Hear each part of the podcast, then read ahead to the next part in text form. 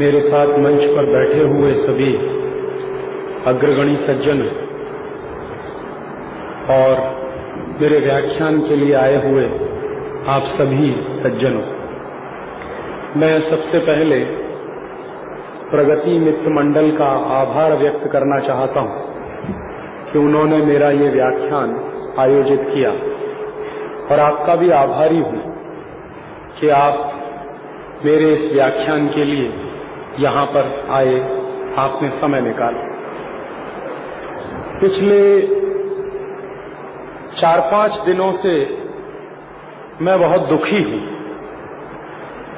और मेरे दुख का कारण है कि हिंदुस्तान में ब्रिटेन की रानी आई हुई। और वो जो ब्रिटेन की रानी इस देश में आई है उसको हमारे देश की सरकार ने बाकायदा निमंत्रण देकर बुलाया है। तो एक बाजू में तो हमारी सरकार कहती है कि देश में आज़ादी के 50 साल पूरे हो गए हैं और हम आज़ादी की स्वर्ण जयंती मना रहे हैं। दूसरी तरफ़ हमारी सरकार ऐसे लोगों को बुलाकर ला रही है जिन्होंने ये देश गुलाम बनाया था। जिन अंग्रेज़ों ने इस देश पर 250 साल राज किया, जिन अंग्रेज़ों ने इस देश की पूरी की पूरी अर्थव्यवस्था को बर्बाद कर दिया, जिन अंग्रेज़ों ने भारतीय खेती को बर्बाद कर दिया, भारतीय कृषि को बर्बाद किया, जिन अंग्रेज़ों ने भारतीय संस्कृति, भारतीय शिक्षण पद्धति को बर्बाद किया जिन अंग्रेज़ों के कारण हमारे देश की न्याय पद्धति का नाश हो गया और जिन अंग्रेज़ों के कारण हमारे देश की कई पीढ़ियाँ गुलामी के दौर में अपने आप को ज़िंदा रखकर बढ़ा पाई आगे, ऐसे अंग्रेज़ों के प्रतिनिधि ब्रिटेन की रानी को हिंदुस्तान में बुलाना मुझे बहुत अखर रहा है। मेरे जैसे नौजवान को यह समझ में नहीं आ रहा है कि ब्रिटेन की रानी आई क्यों है।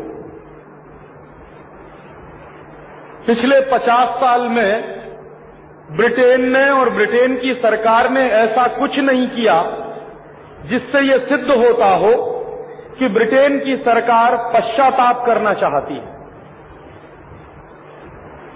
और अगर वो पश्चाताप ही करना चाहते थे तो हिंदुस्तान से वो सारी व्यवस्थाओं को वापस ले जाते जो उन्होंने हिंदुस्तान में डालकर छोड़ी। लेकिन ऐसा तो हुआ नहीं है। और पिछले पचास साल में ब्रिटेन ने ऐसा कोई सबूत भी पेश नहीं किया है कि वो हिंदुस्तान के प्रति कोई दया भाव रखते हैं, कोई सद्भावना रखते हैं। तो ऐसे समय में जब इस देश की आज़ादी की स्वर्ण जयंती मनाई जा रही हो इस देश में गुलामी के दिनों की याद दिलाने के लिए ब्रिटेन की महारानी को बुलाना मैं हिंदुस्तान के शहीदों का अपमान मानता हूँ। हिंदुस्तान के जिन लाखों करोड़ों शहीदों ने ब्रिटेन की आताताई व्यवस्था को, ब्रिटेन की साम्राज्य व्यवस्था को हिंदुस्तान से उखाड़ फेंकने में अपने प्राणों का बलिदान किया हो अपनी कुर्बानियाँ दी हों, लाखों लाखों नौजवान अंग्रेज़ों की गोलियों के शिकार हुए हों, हज़ारों लोगों को काले पानी की सजा मिली हो, और हज़ारों लाखों लोगों को अंग्रेज़ों ने फांसी के फंदे पर लटकाया हो, ऐसे हिंदुस्तान में उन अंग्रेज़ों का स्वागत करना मुझे बहुत अपमानजनक लग रहा है। पिछले पाँच छह दिनों से भारत सरकार जश्न मना रही है महारानी के हिंदुस्तान में आगमन का। और इस देश का पग पग पर अपमान किया जा रहा है रानी के आने से। ब्रिटेन की रानी जो हिंदुस्तान में आई है, आप में से शायद बहुत कम लोग जानते होंगे इस बात को कि ब्रिटेन की रानी जो इस देश में आई है उसको पासपोर्ट और वीज़ा की ज़रूरत नहीं है हिंदुस्तान में आने के लिए। बिना पासपोर्ट के और बिना वीज़ा के रानी को हिंदुस्तान में बुलाया गया है। दुनिया के किसी भी देश में आप जाइए, आपको पासपोर्ट अगर नहीं है आपके पास तो आप घुस नहीं सकते उस देश में। दुनिया के किसी भी देश में जाइए अगर आपके पास वीज़ा नहीं है तो आपको एयरपोर्ट से ही वापस दूसरी फ़्लाइट में भेज दिया जाएगा। दुनिया के किसी भी देश में यह प्रोटोकॉल नहीं है कि बिना पासपोर्ट और बिना वीज़ा के कोई आदमी एक देश से दूसरे देश में जा सके। ऐसा कहीं नहीं होता। ब्रिटेन की रानी को अगर अमेरिका में जाना पड़े तो अमेरिका में बाकायदा पासपोर्ट लेना पड़ता है, वीज़ा भी लेना पड़ता है, तब ब्रिटेन की रानी अमेरिका जा सकती है। अगर ब्रिटेन की रानी को जर्मनी जाना पड़े, फ्रांस जाना पड़े तो फ्रांस की सरकारें बिना वीज़ा और पासपोर्ट के ब्रिटेन के किसी भी राजा या रानी को अपने देश में घुसने की परमिशन नहीं देते। वो लोग क्या मानते हैं? कि ये हमारे देश के राष्ट्रीय सम्मान का प्रश्न है। इसलिए कभी भी ब्रिटेन की रानी अगर फ्रांस जाए, अमेरिका जाए, या किसी भी ऐसे देश में जाए तो वहाँ पर उनको पासपोर्ट लेना ही पड़ता है, वीज़ा लेना ही पड़ता है। लेकिन हिंदुस्तान में रानी आई है बिना पासपोर्ट और वीज़ा के। क्यों? ऐसा क्यों है? एक तरफ़ तो हम ये कहते हैं कि ब्रिटेन का साम्राज्य खत्म हो गया है, ब्रिटेन का राज्य खत्म हो गया है। पहले कभी ब्रिटेन की महारानी हमारी महारानी होती थी, अब तो हमारी महारानी वो नहीं है, क्योंकि अब तो अंग्रेज़ों का राज्य नहीं है इस देश में, अब तो अंग्रेज़ों का शासन नहीं है, अब तो अंग्रेज़ों की व्यवस्था नहीं चलती। तो जब ये देश गुलाम था अंग्रेज़ों का उस जमाने में रानी अगर बिना पासपोर्ट और वीज़ा के आती थी तो समझ में आता था, क्योंकि वो अपने ही एक दूसरे देश में जाती थी। इंग्लैंड के लोग हिंदुस्तान को अपना एक उपनिवेश मानते थे, अपनी एक कॉलोनी मानते थे। तो चूँकि हमारा देश अंग्रेज़ों की एक कॉलोनी था और अंग्रेज़ों का एक उपनिवेश था तो अंग्रेज़ों के किसी भी राजा को, अंग्रेज़ों के किसी भी अधिकारी को हिंदुस्तान में आने के लिए पासपोर्ट नहीं लेना पड़ता था वीज़ा नहीं लेना पड़ता तो ये बात अगर 1947 के पहले की होती तो मेरे जैसे आदमी को समझ में आने वाली बात थी। लेकिन आज तो अंग्रेज़ों के उपनिवेश हम नहीं हैं, ऐसा ही कहा जाता है ना? आज तो हम आज़ाद हैं, यही कहा जाता है ना? 15 अगस्त 1947 में यह देश अंग्रेज़ों की गुलामी से आज़ाद हो गया है, यही बताया जाता है हमको। तो अगर आज हम अंग्रेज़ों के उपनिवेश नहीं हैं, आज हम उनके साम्राज्य के हिस्से नहीं हैं तो ब्रिटेन की रानी को पासपोर्ट और वीज़ा के साथ ही इस देश में आने की अनुमति मिलनी चाहिए थी। लेकिन ऐसा तो नहीं हुआ। तो ये दो बातें हैं, या तो हम ब्रिटेन के उपनिवेश हैं, आज भी सभी रानी बिना पासपोर्ट और वीज़ा के आ सकती और या हम ब्रिटेन के उपनिवेश अगर नहीं है तो रानी को पासपोर्ट और वीज़ा लेना चाहिए था। कभी भी दो सत्य एक साथ नहीं चलते। या तो ये सच है कि हिंदुस्तान आज भी ब्रिटेन का उपनिवेश है, तब तो रानी का बिना पासपोर्ट और वीज़ा के हमारे देश में आना समझ में आता। है और या फिर यह सच है कि हिंदुस्तान ब्रिटेन का अब गुलाम नहीं है। इसलिए रानी को पासपोर्ट और वीज़ा के साथ ही आना चाहिए। लेकिन घटना तो ये घटित हुई है कि रानी को पासपोर्ट और वीज़ा की ज़रूरत नहीं है। ये बात हिंदुस्तान की सरकार ने कही है। तो इसका एक ही अर्थ निकलता है। या तो ये अर्थ निकलता है, जैसे आप अगर विदेश जाएँ और आप हिंदुस्तान के नागरिक हैं। तो हिंदुस्तान की नागरिक की हैसियत से आप दुनिया के किसी भी देश में जाइए घूमने के लिए। जब आप वापस अपने देश में आएँगे तो कोई आपसे पासपोर्ट नहीं पूछेगा, कोई वीज़ा नहीं पूछेगा। क्यों नहीं पूछेगा? दिल्ली के एयरपोर्ट पर या बंबई के हवाई अड्डे पर जब आप उतरते हैं, किसी भी दूसरे देश की यात्रा करके आप जब लौटते हैं तो आपसे पासपोर्ट नहीं देखा जाता। आपसे वीज़ा के बारे में नहीं पूछा जाता। क्यों? क्योंकि आप इस देश के नागरिक हैं। और अगर आप भारत के नागरिक हैं तो अपने ही देश में आने के लिए आपको पासपोर्ट की ज़रूरत नहीं है, वीज़ा की ज़रूरत नहीं अगर आप भारत के किसी भी गाँव में जाना चाहें, भारत के किसी भी प्रदेश में जाना चाहें तो आपको पासपोर्ट की ज़रूरत नहीं है, वीज़ा की ज़रूरत नहीं है। तो ब्रिटेन की रानी अगर हिंदुस्तान में आई है तो या तो ये माना जाना चाहिए कि वो या तो हिंदुस्तान की नागरिक है। क्योंकि हिंदुस्तान के नागरिक को अपने देश में आने के लिए पासपोर्ट और वीज़ा की ज़रूरत नहीं है। या आज भी हिंदुस्तान ब्रिटेन का उपनिवेश है, इसलिए रानी को पासपोर्ट और वीज़ा की ज़रूरत नहीं है। इन दोनों में से कोई एक बात सत्य है। लेकिन ये सत्य बात हिंदुस्तान के बड़े बड़े नेताओं के दिमाग में आ नहीं रही है, जो रानी के स्वागत में लगे हुए हैं। और हिंदुस्तान के जितने बड़े अखबार हैं, उनमें से किसी भी अखबार में ये बात नहीं छपी है कि रानी को बिना पासपोर्ट और बिना वीज़ा के हिंदुस्तान में घुसने की अनुमति क्यों मिली। और किसने दी? इससे दो ही बातें सिद्ध होती या तो रानी हिंदुस्तान की नागरिक है और या हिंदुस्तान ब्रिटेन का उपनिवेश है। और अगर ये दोनों बातें सत्य हैं तो ये 15 अगस्त उन्नीस सौ सैंतालीस को हमारी आज़ादी की बात क्यों कही जाती है फिर? तो वो झूठ है इसका मतलब। कि 15 अगस्त उन्नीस सौ सैंतालीस को हम आज़ाद ही नहीं हुए। क्योंकि अगर 15 अगस्त उन्नीस सौ सैंतालीस को हम आज़ाद हो गए होते तो आज हिंदुस्तान ब्रिटेन का उपनिवेश नहीं होता। और अगर हिंदुस्तान ब्रिटेन का उपनिवेश नहीं होता तो रानी को हिंदुस्तान में आने के लिए पासपोर्ट लेना पड़ता, वीज़ा लेना पड़ता। और इसलिए मैं बहुत दुखी हूँ। आपके देश का राष्ट्रपति जब किसी दूसरे देश की यात्रा पर जाता है तो उस देश के प्रोटोकॉल के हिसाब से काम करना पड़ता है।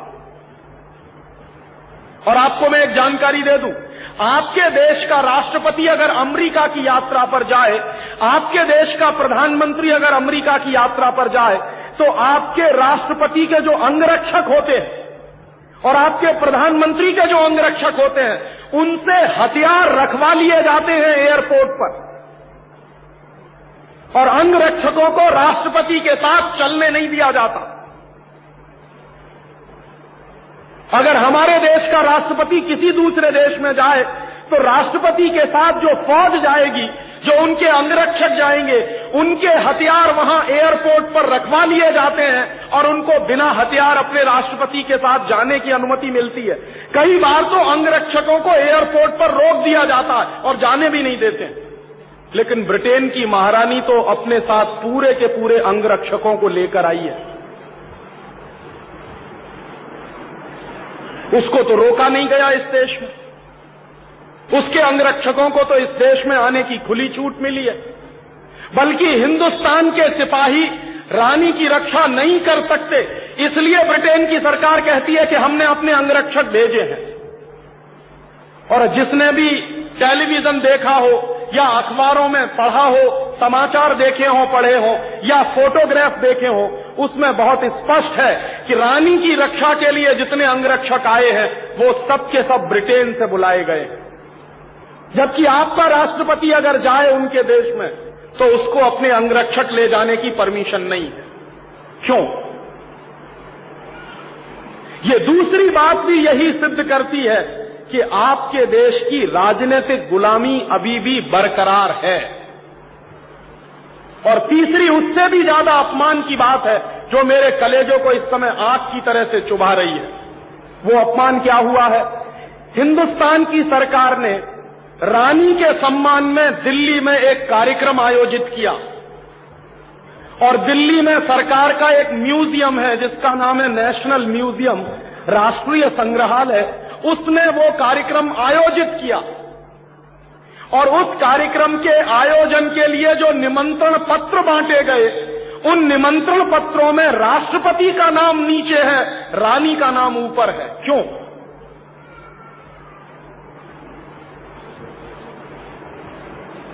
हिंदुस्तान की सारी की सारी राष्ट्रीय अस्मिता और सम्मान को चोट पहुंचाई है। जब रानी का नाम ऊपर है और हमारे देश के राष्ट्रपति का नाम नीचे है। और इस देश का राष्ट्रपति, इस देश के संविधान का सबसे प्रमुख व्यक्ति है। भारतीय संविधान के अनुसार, भारतीय संविधान का सबसे प्रमुख व्यक्ति है राष्ट्रपति। सारे राष्ट्र का प्रमुख व्यक्ति है वो।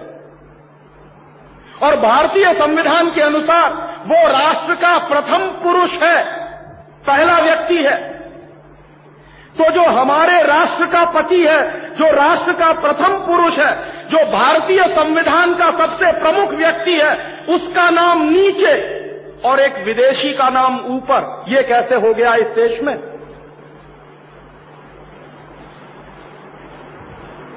और इसको मैं भारतीय संविधान का सरासर अपमान मानता हूँ। इसको मैं भारतीय राज्य व्यवस्था का सरासर अपमान मानता हूँ। और ये अपमान आपकी सरकार ने किया है, क्योंकि वो निमंत्रण कार्ड भारत सरकार ने छपाया है। और अगर उस निमंत्रण कार्ड पर रानी का नाम ऊपर है, राष्ट्रपति का नाम नीचे है तो ये दुर्घटना कब होती थी? ये दुर्घटना होती थी जब हिंदुस्तान गुलाम था अंग्रेज़ों का। और जब हिंदुस्तान गुलाम था अंग्रेज़ों का तो अंग्रेज़ों का राजा इस देश में आया था, जिसका नाम था जॉर्ज पंचम। सन 1911 में आया था वो इस देश में। तो जब जॉर्ज पंचम इस देश में आया था तो जॉर्ज पंचम का नाम ऊपर था, और हिंदुस्तान में जो वायसराय था अंग्रेज़ों का, उसका नाम नीचे था। तो उस जमाने में अगर यह दुर्घटना हुई तो मैं मानने को तैयार हूँ कि 1911 में यह देश ब्रिटेन का गुलाम था, उपनिवेश था, ब्रिटेन का शासन इस देश पर चलता था। लेकिन आज आज़ादी के 50 साल में अगर वही दुर्घटना हो रही है तो कौन सी बात मैं मानूं? या तो ये देश ब्रिटेन का उपनिवेश है? तभी यह संभव हो सकता है कि ब्रिटेन की महारानी का नाम ऊपर हो और हिंदुस्तान के राष्ट्रपति का नाम नीचे हो। क्योंकि इंग्लैंड में और ब्रिटेन में यह परंपरा है। इंग्लैंड का जो प्राइम मिनिस्टर होता है, ब्रिटेन का जो प्राइम मिनिस्टर होता है, उसका नाम हमेशा रानी के नाम के नीचे होता। और ब्रिटेन में रानी की हैसियत राष्ट्रपति के बराबर की होती है। तो वहाँ रानी का नाम ऊपर होता है और ब्रिटेन की संसद का जो प्रधानमंत्री होता है, उसका नाम नीचे होता है। क्योंकि रानी ब्रिटेन की महारानी है। मेरे देश की तो नहीं है महारानी वो। लेकिन मेरे देश में ये क्यों हो गया? और ये कोई प्रिंटिंग मिस्टेक थी, ऐसा नहीं है। भारत सरकार ने बाकायदा इसके लिए तर्क दिया है कि हमने ये किया है और जानबूझकर किया है। और मैं ये इंतज़ार कर रहा हूँ कि ये जो सुप्रीम कोर्ट हमने बनाए हैं ये संविधान की रक्षा करने के लिए बनाए हैं हमने। और अगर संविधान का अपमान हो रहा है तो हिंदुस्तान का सुप्रीम कोर्ट खामोश क्यों है? क्यों नहीं पिछले पाँच दिन में भारत सरकार के खिलाफ सुप्रीम कोर्ट ने कोई स्ट्रिक्चर इशू किया है? क्यों नहीं किया है? क्या हमने सुप्रीम कोर्ट इसलिए बनाए हैं कि ये खामोशी के साथ देश का अपमान होते हुए देखें? देश के संविधान का अपमान होते हुए देखें? इसलिए हमने बनाए हैं ये सुप्रीम कोर्ट। हिंदुस्तान का सुप्रीम कोर्ट खामोश है। इतने बड़े राष्ट्रीय अपमान के प्रश्न पर सुप्रीम कोर्ट बोल नहीं रहा है। सब खामोशी के साथ मुँह सिलकर बैठे हुए हैं। और दूसरी तरफ़ हिंदुस्तान की सारी राजनीतिक पार्टियों के बड़े नेता खामोश है। किसी भी नेता का बयान नहीं आया है इतने बड़े राष्ट्रीय अपमान के प्रश्न पर। किसी भी राजनीतिक पार्टी ने बयान नहीं दिया है, इतना बड़ा अपमान हुआ है इस देश का, इस सवाल पर और इस देश में कुछ राजनीतिक पार्टियों को तो हम राष्ट्रवादी कहते हैं। कुछ राजनीतिक पार्टियाँ तो भारतीय संस्कृति के लिए मरने मिटने को तैयार हैं। कुछ राजनीतिक पार्टियाँ तो भारतीय अस्मिता के लिए अपनी जान न्यौछावर करने को तैयार है। ऐसी राजनीतिक पार्टियों की तरफ़ से भी कोई बयान नहीं है आज तक। जो अपने आप को राष्ट्रवादी मानते नहीं, उनसे तो हम कोई उम्मीद कर नहीं सकते। लेकिन जो हमेशा से अपने आप को राष्ट्रवादी कहते हैं, उनकी तरफ़ से भी तो कोई बयान नहीं आया है। इतना बड़ा राष्ट्रीय अपमान का प्रश्न है ये। और उससे भी बड़ा राष्ट्रीय अपमान उस दिन हुआ, जब रानी को दिल्ली में 21 तोपों की सलामी दी गई। हिंदुस्तान में प्रोटोकॉल है। प्रोटोकॉल क्या है? कि जब कोई नया राष्ट्रपति पद ग्रहण करता है, तब नए राष्ट्रपति को 21 तोपों की सलामी दी जाती है, बाकी किसी को नहीं दी जाती। जब कोई नया व्यक्ति राष्ट्रपति बनता है, तब हिंदुस्तान के पार्लियामेंट के प्रोटोकॉल के अनुसार उसको 21 तोपों की सलामी दी जाती है। सिर्फ़ इस देश का राष्ट्रपति हकदार है 21 तोपों की सलामी लेने के लिए। लेकिन ब्रिटेन की रानी के लिए 21 तोपों की सलामी दी गई है उस दिन, जिस दिन वो उतरी है दिल्ली में। इससे बड़ा राष्ट्रीय शर्म का कोई दूसरा प्रश्न हो नहीं सकता। और ये जो राष्ट्रीय प्रश्न खड़ा हो गया है इस देश में, ये हर व्यक्ति से दो ही सवाल पूछ रहा है। मैं अपने आप से ये दो प्रश्न पूछ रहा हूँ, क्या हम आज़ाद हैं क्या ये भारत ब्रिटेन का उपनिवेश नहीं है? और अगर ये ब्रिटेन का उपनिवेश नहीं है तो ये तमाशा क्यों हो रहा है? और या तो फिर हम ये कहें ईमानदारी से कि हम आज भी ब्रिटेन के उपनिवेश हैं तो फिर 15 अगस्त 1947 क्यों मनाते हैं हम फिर? क्यों पिछले 50 साल से 15 अगस्त का नाटक चलता है इस देश में? क्यों मुझे बड़े बचपन से ये याद दिलाया गया है कि 15 अगस्त तुम्हारा स्वतंत्रता दिवस है? काहे का स्वतंत्रता दिवस है? जब आज भी हम उसी गुलामी में फंसे हुए हैं जो कभी अंग्रेज़ों के जमाने में चला करती थी। और उससे भी ज़्यादा अपमान मुझे लगा जब ब्रिटेन की रानी के सम्मान में वही गीत गाया गया जो जॉर्ज पंचम के सम्मान में 1911 में गाया गया था कलकत्ता में। कौन सा गीत था वो? हिंदुस्तान में ब्रिटेन के लोगों के समर्थक बहुत बड़ी संख्या में रहे। और न सिर्फ़ ब्रिटेन के समर्थक रहे, बल्कि अंग्रेज़ों के तलवे चाटने वाले घराने इस देश में रहे। अंग्रेज़ों की जी हजूरी करने वाले घराने इस देश में रहे। और जिन खानदानों ने अंग्रेज़ों के जितने ज़्यादा तलवे चाटे, उन्हीं खानदानों का नाम इस देश में गर्व से लेते हैं लोग। जो अंग्रेज़ों के सबसे ज़्यादा पिट्ठू बनकर रहे, जो अंग्रेज़ों के चरणों में साष्टांग बिछ जाते थे, ऐसे ही लोगों को इस देश के इतिहास में पढ़ाया जाता। और ऐसा ही एक खानदान था जो अंग्रेज़ों की गुलामी में आकंठ डूबा हुआ था, उस खानदान का नाम था टैगोर खानदान। और उस टैगोर खानदान का एक व्यक्ति था, जिसका नाम था रविंद्रनाथ टैगोर। उस रविंद्रनाथ टैगोर ने जॉर्ज पंचम के स्वागत के लिए एक गीत लिख दिया था। और ना सिर्फ़ उस आदमी ने वो गीत लिखा बल्कि कलकत्ता में जब जॉर्ज पंचम पहुँचा और उस भरी सभा में जहाँ लाखों लोग उपस्थित थे, हिंदुस्तान की गुलामी का गीत गाया गया और ब्रिटेन के राजा का सम्मान किया गया और ये काम रविंद्रनाथ टैगोर ने अपने मुँह से किया।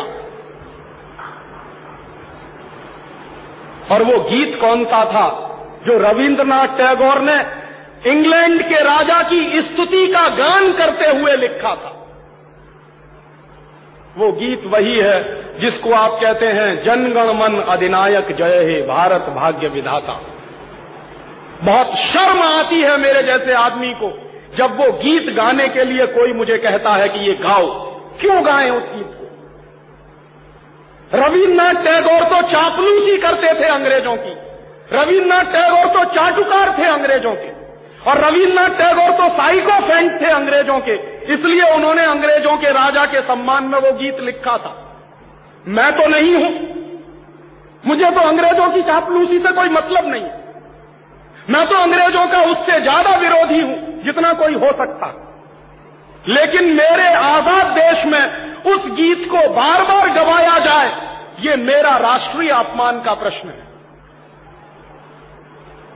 और जिस गीत को अंग्रेज़ों के राजा जॉर्ज पंचम के स्वागत में गाया था रविन्द्रनाथ टैगोर ने, वही गीत पाँच दिन पहले दिल्ली के एयरपोर्ट पर गाया गया महारानी के सम्मान में। आपने कभी ध्यान दिया है उस गीत के शब्द क्या हैं और उन शब्दों का मतलब क्या है?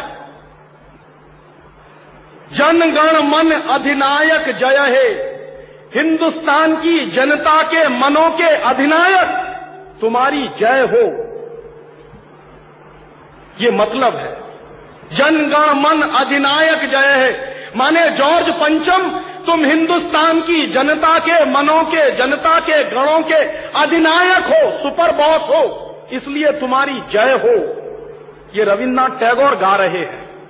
भला इससे ज़्यादा चाटुकारिता का दूसरा कोई प्रमाण मिल सकता? इससे ज़्यादा साइको फैंसी का दूसरा कोई प्रमाण आपको मिल सकता। और दूसरी लाइन है, जनगण मन अधिनायक जय है। भारत भाग्य विधाता। माने तुम भारत के भाग्य विधाता हो। माने हमारा भाग्य तुम लिख रहे हो। ये तो कोई भगवान से भी नहीं कहता है। लेकिन रविन्द्रनाथ टैगोर ने तो हिंदुस्तान के साम्राज्यवादी राजा का प्रतीक जो जॉर्ज पंचम था, उसको भगवान से भी ऊपर रख दिया था कि तुम तो भारत के भाग्य विधाता हो। पंजाब, सिंध, गुजरात, मराठा, द्राविड़, उत्कल बंग, विंध्य हिमाचल, यमुना, जंगा, उच्छल जलद तिरंग। तब शुभ नामे जागे, तब शुभ आशीष मांगे। माने पंजाब, सिंध, गुजरात, मराठा द्राविड़, उत्कल, बंग, ये सारा हिंदुस्तानी इलाका तुम्हारे लिए आशीष मांग रहा है। तब शुभ आशीष मांगे। तुम्हारी भलाई की प्रार्थना कर रहा है। ये पूरा हिंदुस्तान जो अंग्रेज़ों की गुलामी में सिसक रहा था, उसको रविन्द्रनाथ टैगोर लिख रहे हैं कि ये सारा का सारा हिंदुस्तान तुम्हारे लिए आशीष मांग रहा है। तब शुभ आशीष मांगे। और वो सारी की सारी आशीष हम तुमको दे रहे हैं अपनी तरफ़ से। और अंत में, जनगण मंगलदायक जय है भारत भाग्य विदाता वही भारत के भाग्य विदाता तुम्हारा मंगल हो, तुम्हारा कल्याण हो। माने जो हमको गुलाम बनाने के लिए आए हैं, उनकी चाटुकारिता में कोई आदमी कितना बिच सकता है, इसका ये निकृष्ट नमूना है। और अंत में वो कह रहे हैं कि जय हे जय हे जय हे। माने तुम्हारी ही जय है, तुम्हारी ही जय है, तुम्हारी ही जय है।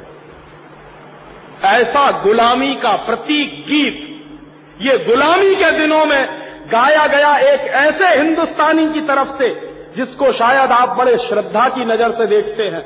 और ये गीत जब गा दिया था उन्होंने और चरणों में बिछ गए थे रविन्द्रनाथ टैगोर, तब अंग्रेज़ों ने उनको नोबल प्राइज दिलवा दिया था पुरस्कार के रूप में। रविन्द्रनाथ टैगोर को ऐसे ही नोबल प्राइज नहीं मिला था। अंग्रेज़ों ने कुछ नियम बनाए थे, कुछ परंपराएँ बनाई। और अंग्रेज़ों के नियम क्या थे? जो अंग्रेज़ों की जितनी ज़्यादा चाटुकारिता करे, जो अंग्रेज़ों के जितने ज़्यादा पैर चाटे, उसी को अंग्रेज़ी सरकार राय बहादुर का खिताब देती थी। उसी को अंग्रेज़ी सरकार हिंदुस्तान में और इंग्लैंड में नाइटहुड की पदवियाँ दिया करती थी। ऐसे ही लोगों को अंग्रेज़ों की तरफ़ से इनाम मिलते थे, क्योंकि वो अंग्रेज़ों के चरण चाटते थे और हिंदुस्तान को गालियाँ देते थे। और ऐसे चरण चाटू लोग आपने नाम सुना है। हिंदुस्तान के राजाओं के दरबार में कुछ चारण और भाट हुआ करते थे। वो चारण और भाट क्या करते थे? राजा चाहे जितना गंदा हो, चाहे जितना बदमाश हो, चाहे जितना लफंगा हो, लुच्चा हो, वो चारण और भाट हमेशा राजा की प्रशंसा ही करते थे। बदले में राजा उनको कुछ इनाम बांटता था। ऐसे चारण भाटों का खानदान है, ये टैगोर खानदान। जिन्होंने ये गीत लिखा है। और मेरा अंदर से रोम रोम काँप जाता है जब कोई मुझे कहता है कि राजीव भाई, जनगणमन गाइए, क्यों गाएँ? हिंदुस्तान का गीत नहीं है जनगणमन अधिनायक जय। हिंदुस्तान का गीत तो बंदे मातरम रहा है।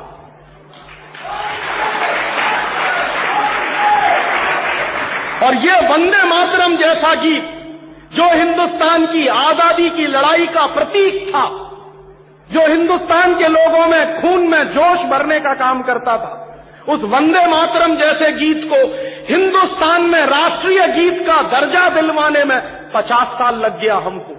अब जाके हुआ है। लेकिन जो गुलामी के जमाने का गीत था, जनगण मन अधिनायक जय है, वो आज़ादी के तुरंत बाद हिंदुस्तान के उन गुलाम लोगों ने, जो शरीर से आज़ाद होंगे लेकिन दिमाग से गुलाम होंगे, हिंदुस्तान का राष्ट्रीय गीत बनाया था और आप में से बहुत कम लोग जानते होंगे कि कांग्रेस के दो अधिवेशन हुए थे।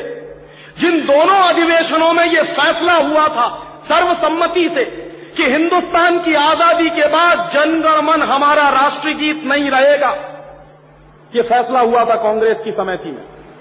लेकिन उन्हीं कांग्रेस के लुच्चे नेताओं ने आज़ादी के बाद उसी को अपने देश का राष्ट्रीय गीत घोषित करवा दिया।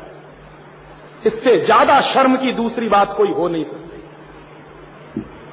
और वो गीत जिस तरह से गाया गया था, जॉर्ज पंचम की अगुवाई करने के लिए, जॉर्ज पंचम का स्वागत करने के लिए कलकत्ता में, लाखों लोगों के बीच में, वही गीत अब फिर गाया गया है महारानी के सम्मान में उस दिन दिल्ली के एयरपोर्ट पर।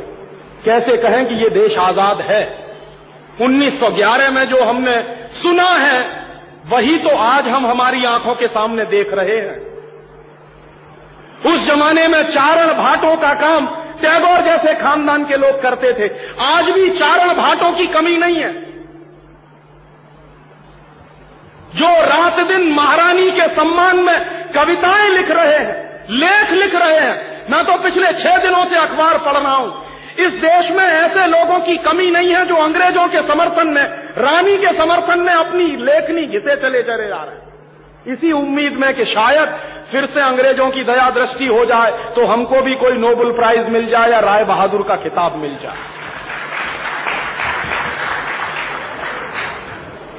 ये देश के राष्ट्रीय अपमान का विषय है, और इसलिए पिछले एक हफ़्ते से मैं बहुत दुखी हूँ।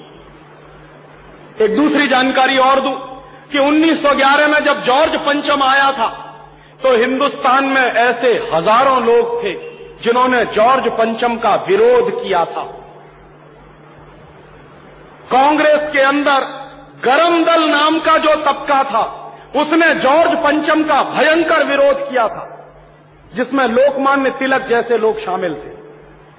लोकमान्य तिलक जॉर्ज पंचम का हिंदुस्तान आना राष्ट्रीय अपमान मानते थे।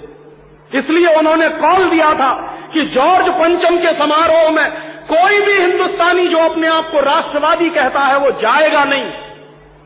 और जो भी अपने आप को राष्ट्रवादी मानते थे, वो गए नहीं थे जॉर्ज पंचम के सम्मान तो तिलक जैसे नेताओं ने उस जमाने में विरोध किया था, और तिलक के जो सहयोगी थे, उनके ऊपर जॉर्ज पंचम को काले झंडे दिखाने के आरोप में लाठियाँ चलाई गई थी और उनको जेल में बंद किया गया तो जॉर्ज पंचम का विरोध जिन्होंने किया, जो हिंदुस्तान को अपनी माँ मानते थे, जो मातृभूमि मानते थे, और हिंदुस्तान का अपमान बर्दाश्त नहीं कर सकते थे, ऐसे लोगों ने जब जॉर्ज पंचम को काले झंडे दिखाए थे तो अंग्रेज़ी सरकार ने उन पर लाठी चार्ज किया था, और पकड़कर जेल में बंद कर दिया था। वही पिछले एक हफ़्ते पहले फिर हुआ है। शायद आपको मालूम नहीं, दिल्ली के अखबारों में तो ये छपा है। बंबई के अखबारों में ये नहीं छपा मेरे आज़ादी बचाओ आंदोलन के डेढ़ हज़ार से ज़्यादा कार्यकर्ताओं पर लाठी चार्ज हुआ उस दिन दिल्ली में, इसलिए कि हमने महारानी का विरोध किया था उस दिन एयरपोर्ट पर। माने हमारे ही देश की पुलिस हम ही को पीट रही थी। क्यों? क्योंकि हम महारानी का विरोध कर रहे हैं।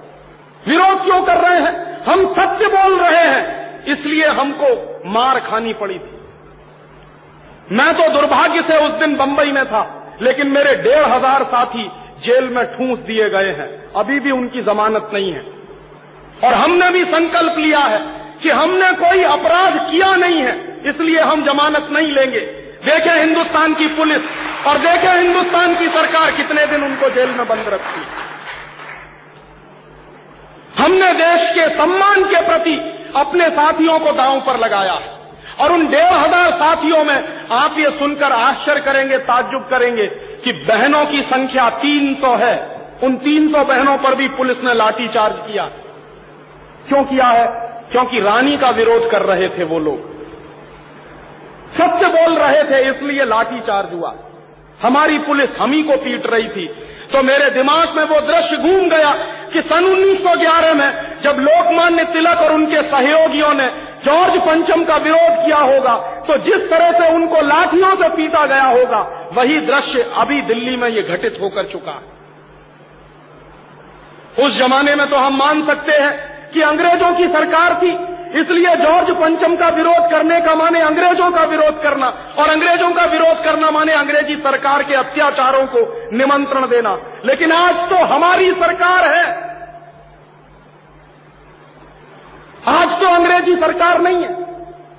ये हम कैसे भूलें कि जो सरकार चला रहे हैं, वो हमारे ही वोट से चुनकर गए हैं। वो अंग्रेज़ों के प्रतिनिधि नहीं है। ये हम कैसे भूलें कि इन नेताओं को आपने हमने ही वोट देकर चुनकर भेजा है दिल्ली में। और वो नेता ब्रिटेन की रानी की रक्षा करने के लिए हिंदुस्तान के नागरिकों पर लाठीचार्ज करवा सकते हैं। ये 1911 में होता था, वो आज क्यों हो रहा इसलिए मेरा दिल बहुत दुखी है कि ये क्या हो रहा है इस देश में। कौन सी आज़ादी है और कैसी आज़ादी है? और इस राष्ट्रीय अपमान के प्रश्न को दुर्भाग्य से हिंदुस्तान की कोई राजनीतिक पार्टी उठा नहीं रही है, क्योंकि सबको डर लगता है। क्या डर लगता है कि हो जाए, साल दो साल में हमारे हाथ में सत्ता आए तो सब तो अपना कैलकुलेशन कुर्सी और सत्ता के हिसाब से करते कोई भी राष्ट्र के हिसाब से कैलकुलेशन करता नहीं। इस गलतफहमी में आप मत रहिए कि राष्ट्रवादी लोग राष्ट्र के हिसाब से कैलकुलेशन करते हैं। अगर वो राष्ट्र के हिसाब से कैलकुलेशन करते तो उन लोगों के साथ कभी नहीं सोते जिनको ज़िंदगी भर वो गालियाँ देते रहे। सबके कैलकुलेशन अपने कुर्सी के हिसाब से हैं, अपने सत्ता के हिसाब से हैं। इतनी अकेले नहीं आई। उसके साथ ब्रिटेन की कंपनियों के बड़े बड़े अधिकारियों का पूरा दल आया है। ब्रिटेन की जो मल्टीनेशनल कॉरपोरेशंस हैं, ब्रिटेन की जो बड़ी बड़ी कंपनियाँ हैं, उन कंपनियों के बड़े बड़े अधिकारियों का पूरा दल आया है, पूरा दस्ता आया है। रानी अकेले नहीं आई। जॉर्ज पंचम भी अकेले नहीं आया था। 1911 में जब जॉर्ज पंचम आया था तो उसके साथ ब्रिटेन की उस जमाने की कंपनियों के बड़े बड़े अधिकारी आए थे।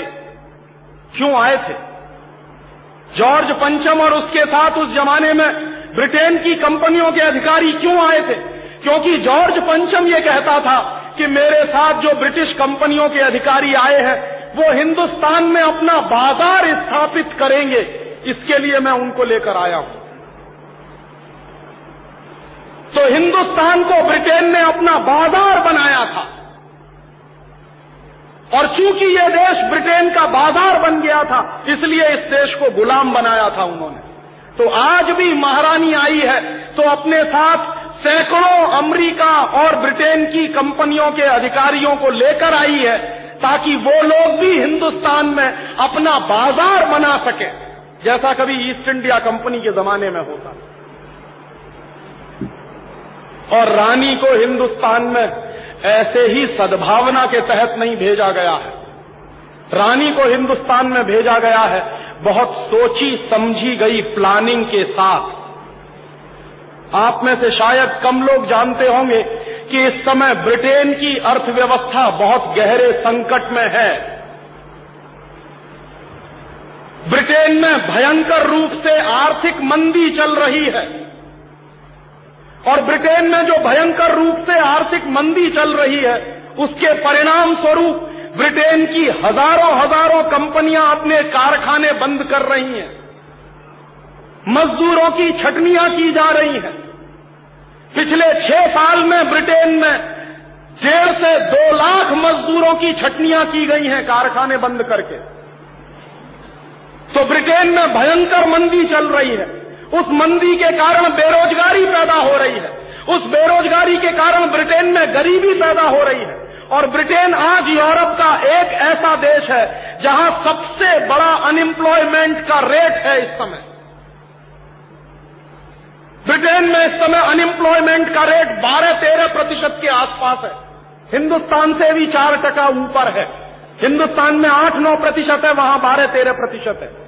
तो भयंकर अनएम्प्लॉयमेंट है ब्रिटेन में, भयंकर गरीबी है, और उस गरीबी को दूर करने की बजाय वहाँ की सरकार ने पिछले पाँच छह सालों में लोगों के ऊपर ज़बरदस्त टैक्स लगाए हैं, ब्रिटेन में। और ब्रिटेन के लोगों पर जब ज़बरदस्त टैक्स लगा दिए थे, जॉन मेजर की सरकार ने तो जॉन मेजर की सरकार को हारना पड़ा। और ये टोरीज लोग जीत गए। टॉनी ब्लेयर कैसे जीते? और जॉन मेजर क्यों हारे? उसका एक ही मूल था कि जॉन मेजर अपने ब्रिटेन की आर्थिक मंदी को दूर नहीं कर पाए। बेरोजगारी बढ़ती चली गई, भुखमरी बढ़ती चली गई, गरीबी बढ़ती चली गई। इसलिए वहाँ की जनता ने जॉन मेजर को नकार दिया और टॉनी ब्लेयर के हाथ में सत्ता सौंपी है। लेकिन टॉनी ब्लेयर भी कह रहे हैं कि मेरे पास कोई जादू की छड़ी नहीं है। जो ब्रिटेन की डूबती हुई अर्थव्यवस्था को मैं कुछ किनारे लगा सकूँ, कोई मेरे पास जादू की छड़ी नहीं। तो क्या किया जाए? ब्रिटेन की आर्थिक मंदी है, क्योंकि आर्थिक मंदी के दौर में क्या होता है? सामान बिकना बंद हो जाता है, सामान बिकते नहीं। गोदाम भरे रहते हैं कारखानों में उत्पादन चलता रहता है। उत्पादन के बाद गोदाम भरते चले जाते हैं, लेकिन माल बाज़ार में बिकता नहीं है। डंप होता चला जाता। तो माल बेचने के लिए बाज़ार चाहिए तो हिंदुस्तान में महारानी बाज़ार तलाशने के लिए आई है। इस बात को आप समझ लीजिए कि इस समय ब्रिटेन की अर्थव्यवस्था डूब रही है और ब्रिटेन बर्बादी के कगार पर खड़ा है। एक जमाने में ब्रिटेन ज़रूर साम्राज्यवादी देश था, लेकिन आज ब्रिटेन की कोई औकात नहीं है। यूरोप में कोई देश ब्रिटेन को दो टके में पूछता नहीं है।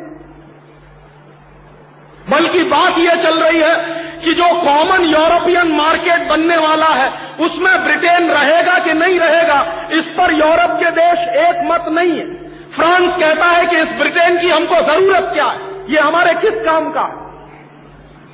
जर्मनी कहता है, ब्रिटेन हमारे किस काम का? और फ्रांस और जर्मनी जैसे देशों ने ब्रिटेन की एंट्री पर वीटो लगा दिया है, इसलिए ब्रिटेन बर्बादी के कगार पर खड़ा है। और उस बर्बादी को खत्म करना है, ब्रिटेन की आर्थिक मंदी को दूर करना है ब्रिटेन की बेरोजगारी को दूर करना है, ब्रिटेन की गरीबी को दूर करना है, इसलिए ब्रिटेन की कंपनियों के अधिकारी रानी के साथ हिंदुस्तान में आए हैं बाज़ार तलाशने के लिए। और वो बाज़ार तलाशने के लिए वही प्रयास कर रहे हैं जो एक जमाने में जॉर्ज पंचम ने किया था। उनको ब्रिटेन का माल हिंदुस्तान में बिकवाना है। उनको ब्रिटेन के सामान हिंदुस्तान में बिकवाने हैं। उनको ब्रिटेन की कारें हिंदुस्तान में बिकवानी है। इसलिए ब्रिटेन की सबसे बड़ी कार बनाने वाली कंपनी रॉल्स रॉयस का चीफ एग्जीक्यूटिव ऑफिसर रानी के साथ आया है। रोल्स रॉयस का चीफ एग्जीक्यूटिव ऑफिसर यह कहता है कि जितनी मारुति हिंदुस्तान में एक साल में बिकती है, अगर उतनी रॉयल्स रॉयस बिकना शुरू हो जाए तो हमारी कंपनी का तो कल्याण हो जाएगा। तो वो आपके देश में अपना बाज़ार बनाने के लिए आए हैं, ना कि आपके प्रति उनके मन में कोई सदाशयता है, ना आपके प्रति उनके मन में कोई दया पैदा हो गई है। इस राजनीति को समझिए। ये बहुत ऊँचे स्तर की राजनीति इस देश में चल रही है। और उस राजनीति को प्रोटोकॉल के तहत इस देश में स्थापित किया जा रहा है। कभी अगर ये ब्रिटेन के अधिकारी चाहते और ब्रिटेन की कंपनियाँ चाहती तो वो सीधे हिंदुस्तान में आ सकते थे। लेकिन सीधे नहीं आए, अपने साथ रानी को लेकर आए हैं। क्योंकि रानी ट्रंप कार्ड है, और वो ट्रंप कार्ड इस्तेमाल करना चाहते हैं, इस देश की अर्थव्यवस्था में अपने सामान बेचकर। और हिंदुस्तान की सरकार के साथ रानी के प्रतिनिधि मंडल की जो बातें चल रही हैं, उसमें सबसे महत्वपूर्ण बात जो चल रही है, वो समझने वाली है। वो बात क्या चल रही है? ब्रिटेन की रानी चाहती है कि ब्रिटेन का जितना माल हिंदुस्तान में आए, वो सब टैक्स फ्री हो।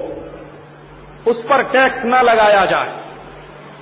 या कम से कम टैक्स लगाया जाए। क्यों? ताकि ब्रिटेन का माल इस देश में सस्ता बिके और हिंदुस्तानी माल महँगा बिके।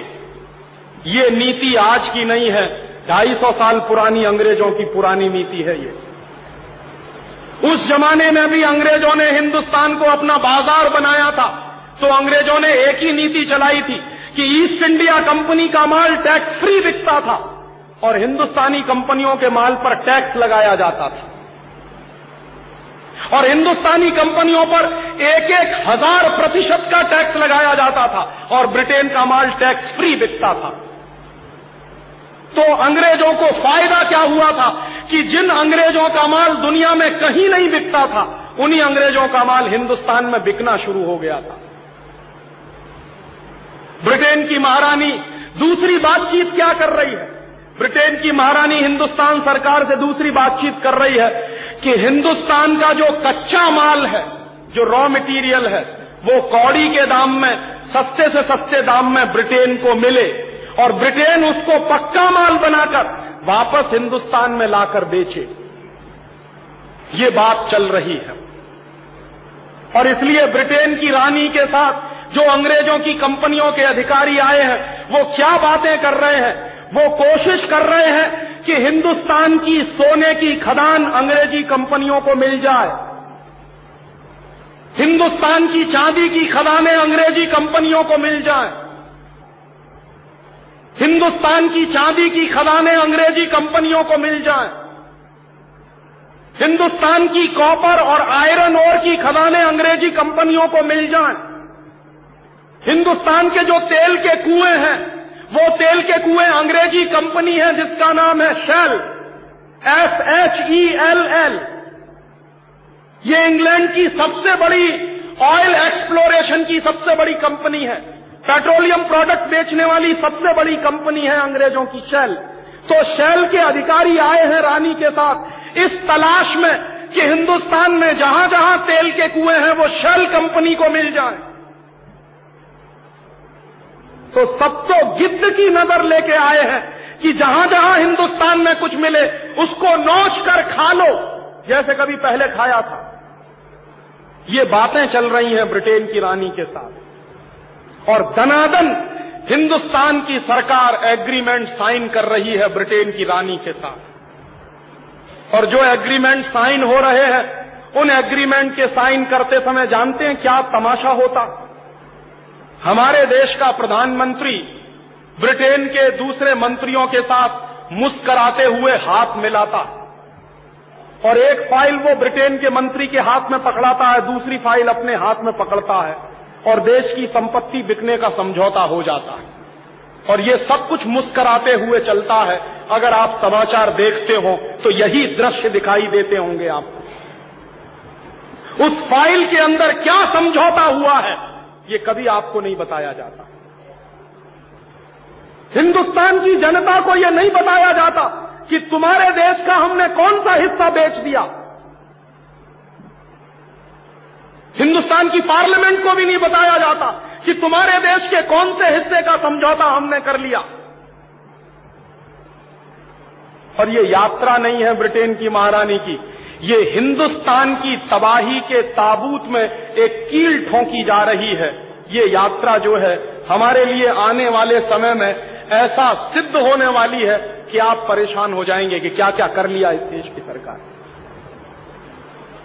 और इसलिए मैं बहुत दुखी हूँ पिछले पाँच छह दिनों से कि ये देश बिक रहा है मेरी आँखों के सामने।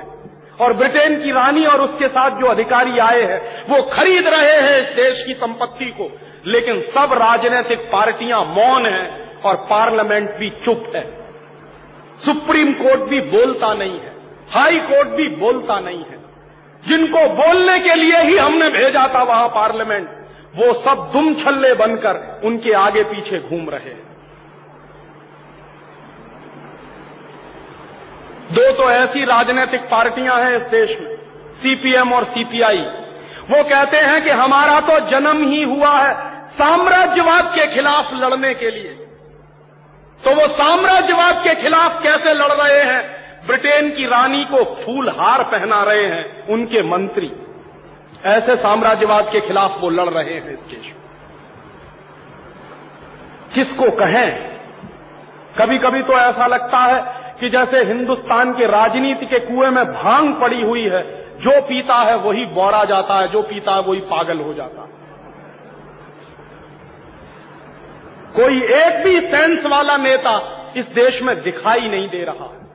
जिसकी जरा भी दूरदृष्टि हो, वो देख नहीं रहे हैं हम इस देश में कोई भी एक ऐसा नेता। और ब्रिटेन की रानी का आना, ये आपके देश की राजनीतिक गुलामी का एक प्रतीक है। और शायद ये सच ही है, ब्रिटेन की रानी जब हिंदुस्तान में आई है आप में से बहुत कम जानते हैं कि ब्रिटेन की रानी हिंदुस्तान की नागरिक है। कौन से कानून के आधार पर? आप पूछेंगे अगर मुझसे तो कानून कौन सा है? सत्तानवे में इस देश में एक कानून बनाया गया था, जिसका नाम है इंडियन सिटीजनशिप एक्ट। और अठारह सौ सत्तानवे में वो जो इंडियन सिटीजनशिप एक्ट का कानून बनाया गया, उस कानून में ये प्रावधान है कि कोई भी ब्रिटेन का व्यक्ति हिंदुस्तान का नागरिक हो सकता है। और ये कानून अंग्रेज़ों ने बनाया आज से सौ साल पहले। आप चाहें तो इस कानून की प्रतियाँ बाज़ार में बिकती हैं। भारत सरकार ने पब्लिश किया है। इस कानून का टाइटल है इंडियन सिटीजनशिप एक्ट 1897 किसी भी कानून की किताब बेचने वाली दुकान पर आपको ये मिल जाएगा। सात रुपए की कॉपी आती है, खरीद लीजिए और पढ़ लीजिए। उसका प्रोविज़न बहुत स्पष्ट कहता है कि कोई भी ब्रिटेन का नागरिक, हिंदुस्तान का नागरिक हो सकता है। और ये अठारह सौ सतानवे का सौ साल पुराना कानून उन्नीस सौ सत्तानवे में भी चल रहा है और उसी कानून के आधार पर रानी बिना पासपोर्ट और वीज़ा के इस देश में आई है। और दूसरी बात का जवाब मैं आपको दे रहा हूँ कि क्या हम आज भी ब्रिटेन के उपनिवेश हैं? तो आप अगर ये जानना चाहते हैं तो 1946 का एक कानून है, जिसका नाम है इंडियन इंडिपेंडेंस एक्ट। वो खरीद कर पढ़ लीजिए, इसका जवाब आपको वहाँ मिल जाएगा। 1946 का जो इंडियन इंडिपेंडेंस एक्ट है वो अंग्रेज़ों ने पारित किया था लंदन में। और अंग्रेज़ों ने 1946 के इंडियन इंडिपेंडेंस एक्ट को पारित करने के बाद क्या किया था? उस कानून के पारित होने के बाद भारत और पाकिस्तान का बंटवारा किया था अंग्रेज़ों ने। बहुत कम लोग ये जानते हैं कि हिंदुस्तान और पाकिस्तान का बंटवारा अंग्रेज़ों ने किया था। बाकायदा कानून बनाकर। और उस कानून का नाम है इंडियन इंडिपेंडेंस एक्ट। और उस कानून की प्रस्तावना में, प्रियम्बुल में बहुत साफ़ साफ़ लिखा है कि इस कानून के लागू होने के बाद भारत और पाकिस्तान दो डोमिनियन स्टेट्स बनेंगे। डोमिनियन स्टेट्स का माने क्या होता? है एक बड़े राज्य के अधीन छोटा राज्य। डोमिनियन स्टेट्स का अगर शब्द अर्थ जानना चाहे तो चैम्बर्स की डिक्शनरी खोल लीजिए, ऑक्सफोर्ड वाली खोल लीजिए, दुनिया की किसी भी अंग्रेज़ी किताब की डिक्शनरी खोल लीजिए। डोमिनियन स्टेट्स का माने एक बड़े स्टेट के अधीन एक छोटा राज्य। माने हम, भारत और पाकिस्तान 1946 के उस कानून के आधार पर डोमिनियन स्टेट्स बनाए गए हैं, ना कि इंडिपेंडेंट नेशन। और डोमिनियन स्टेट्स और इंडिपेंडेंट नेशन में बहुत फ़र्क है। और हम डोमिनियन स्टेट्स हैं किसके? हिज हाईनेस माने यूनाइटेड किंगडम की रानी, उसके हैं हम डोमिनियन स्टेट्स। 1946 का इंडियन इंडिपेंडेंस एक्ट भी बाज़ार में मिलता है, आप खरीद लीजिए, वो भी दस रुपए का आता है। उस कानून को पूरा पढ़े या न पढ़े उसका प्रियम्बुल पढ़ लीजिए। आपकी आँखें खुल जाएँगी कि क्यों ब्रिटेन की महारानी का नाम हिंदुस्तान के राष्ट्रपति के नाम के ऊपर है। इसका जवाब मिलता है? 1946 के इंडियन इंडिपेंडेंस एक्ट के कानून।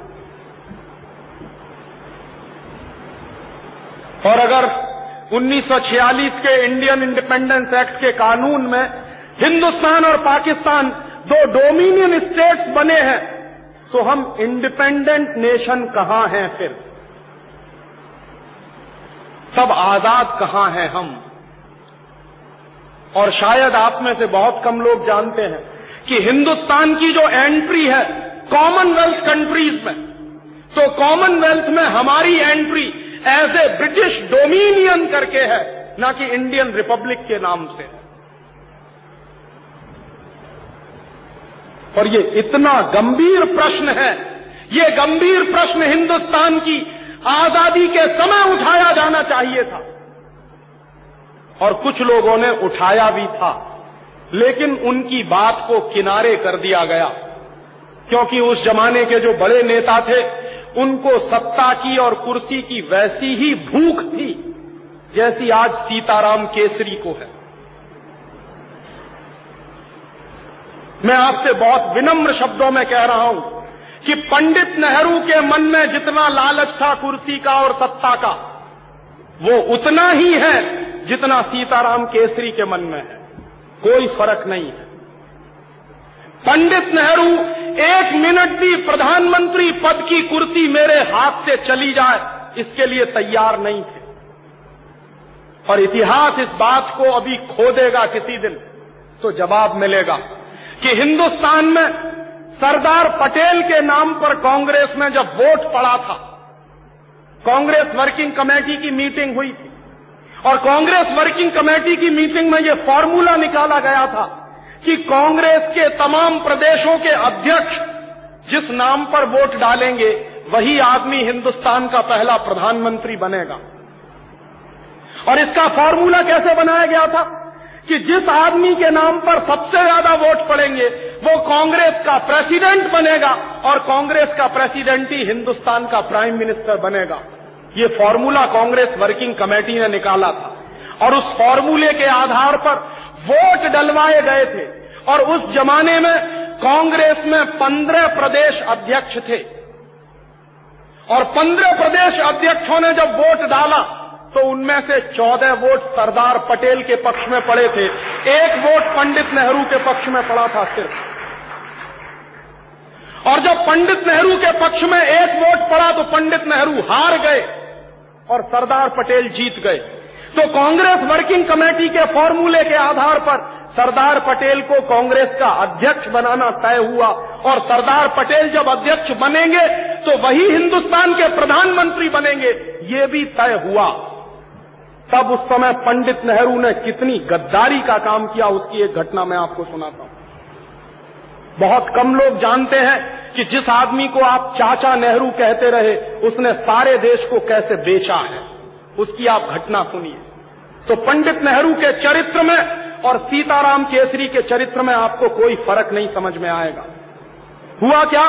जब सरदार पटेल वोट जीत गए चौदह वोटों से मैसिव मेजोरिटी से तो तय हो गया कि अब तो कांग्रेस के प्रेसिडेंट सरदार पटेल बनेंगे और पंडित नेहरू हार गए, जमानत जब्त हो गई। कारण क्या था? पंडित नेहरू को कांग्रेस में कोई पसंद नहीं करता था। ये सबसे बड़ा सच है। कांग्रेस में कोई पंडित नेहरू को पसंद नहीं करता था। क्यों? उसका कारण था। कि पंडित नेहरू चुरूट भी पीते थे, सिगरेट भी पीते थे।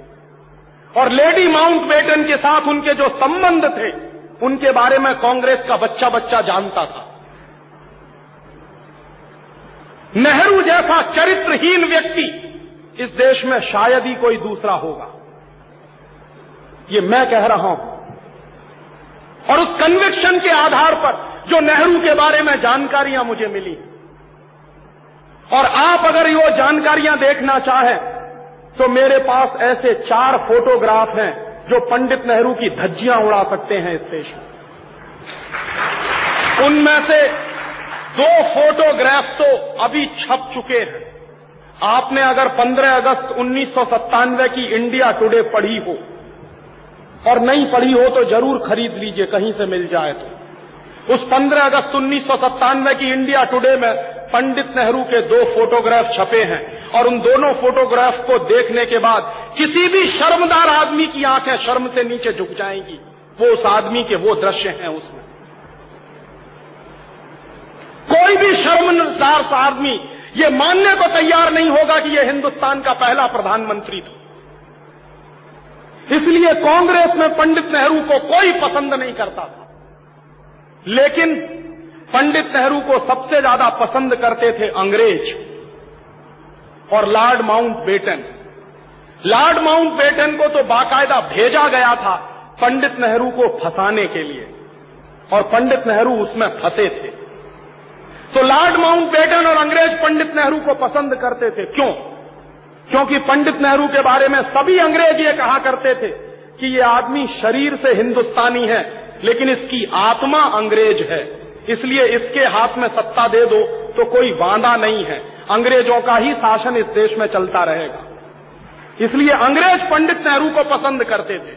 और अंग्रेज़ चूँकि पंडित नेहरू को पसंद करते थे तो बाकायदा पंडित नेहरू की छवि अखबारों में बनाई गई थी मीडिया हाइप के आधार पर।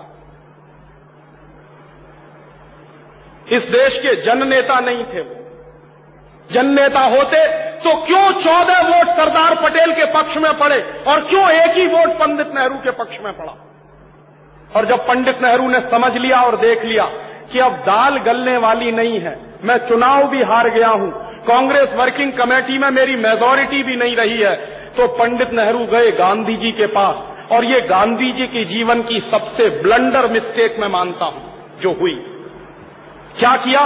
पंडित नेहरू गए बापू के पास। और बापू को उन्होंने सीधे सीधे कहा कि बापू, अगर मैं हिंदुस्तान का प्रधानमंत्री नहीं बना तो मैं कांग्रेस को तोड़ दूँगा। और अगर कांग्रेस टूट जाएगी तो अंग्रेज़ हिंदुस्तान से नहीं जाएँगे। फिर उनको ये बहाना मिल जाएगा कि कौन सी कांग्रेस को हम सत्ता दें? जो कांग्रेस पंडित नेहरू वाली है, उसको सत्ता दें? या जो पंडित नेहरू के बाहर की कांग्रेस है, उसको सत्ता दें? तो बापू पंडित नेहरू की इस ब्लैकमेलिंग के शिकार हुए। और बापू ने पर्सनल चिट्ठी लिखी। वो पर्सनल चिट्ठी गांधी जी के रिकॉर्ड्स में है। आप चाहें तो देख सकते हैं। गांधी वांगमय के सौ अंक हैं, जो भारत सरकार ने छापे। और गांधी वांगमय के सौ अंकों के जो लास्ट फ़ेज़ के अंक हैं, उनके आधार पर एक किताब छपी है, जिसका नाम है पूर्ण आहुति। और प्यारे लाल जी ने वो किताब लिखी। है प्यारे लाल जी गांधी जी के सेक्रेटरी हुआ करते थे। तो प्यारे लाल जी ने पूर्णाहुति में वो चिट्ठी छापी है, जो गांधी जी ने पटेल को लिखी थी। क्या चिट्ठी है? कि सरदार पटेल, मैं जानता हूँ कि तुम जीत गए हो। लेकिन नेहरू को प्रधानमंत्री बनाना है। इसलिए मैं चाहता हूँ कि तुम वापस ले लो अपना नाम। सरदार पटेल ने बापू से सीधे मिलकर कहा कि बापू, ये आपकी अगर अंतरात्मा है तो मैं तो हमेशा आपका सेवक रहा हूँ। आप कहते हो तो मैं अपना नाम वापस ले लेता हूँ। और सरदार पटेल ने इतनी दरिया दिली दिखाई। गांधी जी ने उनसे यही कहा था कि नेहरू इस समय सत्ता के मद में अंधा हो गया है और कांग्रेस को तोड़ने की बात कर रहा है। और अगर इस समय कांग्रेस टूट गई तो अंग्रेज़ जाएँगे नहीं। उनको बहाना मिल जाएगा कि हिंदुस्तान में हम कौन सी कांग्रेस को सत्ता सौंपें, कौन सी कांग्रेस को ना दें। इसलिए अंग्रेज़ों को ये बहाना ना मिलने पाए, कांग्रेस ना टूटने पाए तो मैं तुमसे अनुरोध कर रहा हूँ कि तुम तुम्हारा नाम वापस ले लो। तब सरदार पटेल ने अपना नाम वापस लिया और इस तरह पंडित नेहरू हिंदुस्तान के प्रधानमंत्री बने। किस तरह की चालबाजी से हिंदुस्तान का पहला प्रधानमंत्री अपने पद तक पहुँचा? आप सोचिए जरा, इससे कम चालबाजियाँ आज चलती हैं क्या कांग्रेस? से ऐसी ही चालबाजियाँ तो आज चलती हैं कांग्रेस। ये कांग्रेस का चरित्र है। चालबाजियाँ करने का कांग्रेस का चरित्र है। और उसी चरित्र में से ये पार्टी निकली है। और इसलिए इस पार्टी को अपने सत्यानाश और दुर्दिन देखने पड़ रहे हैं हिंदुस्तान में। ये वही पार्टी है जो अठारह में बनी और इस पार्टी के बनने का इतिहास भी गजब का है। आप में से बहुत कम लोग जानते हैं कि कांग्रेस पार्टी को एक अंग्रेज़ व्यक्ति ने बनाया था। एओ ह्यूम उसका नाम था। और कांग्रेस की जब बंबई में स्थापना हुई, अठारह में, गोकुलदास तेजपाल भवन में तो बाकायदा कांग्रेस का जो प्रियम्बुल लिखा गया था, वो क्या था कि कांग्रेस पार्टी एक मनोरंजन क्लब के रूप में स्थापित हुई थी इस देश में। मौज मस्ती का क्लब था। और अंग्रेज़ क्या कहा करते थे कि इस कांग्रेस पार्टी में ऐसे पढ़े लिखे हिंदुस्तानियों को हम जमा कर देंगे, जो हिंदुस्तानियों के मन में थोड़ा बलबला है, और वो बलबला इस पार्टी में निकल आएगा तो फूट कर बाहर निकल जाएगा। और कांग्रेस पार्टी को अंग्रेज़ कहा करते थे कि ये सेफ्टी बॉल्व है, फ्यूज की तरह से उड़ जाएगा। इसलिए कांग्रेस की नींव पड़ी। ऐसे नींव पड़ी है इस पार्टी की। और दुर्दिन तो इस पार्टी को देखने ही थे।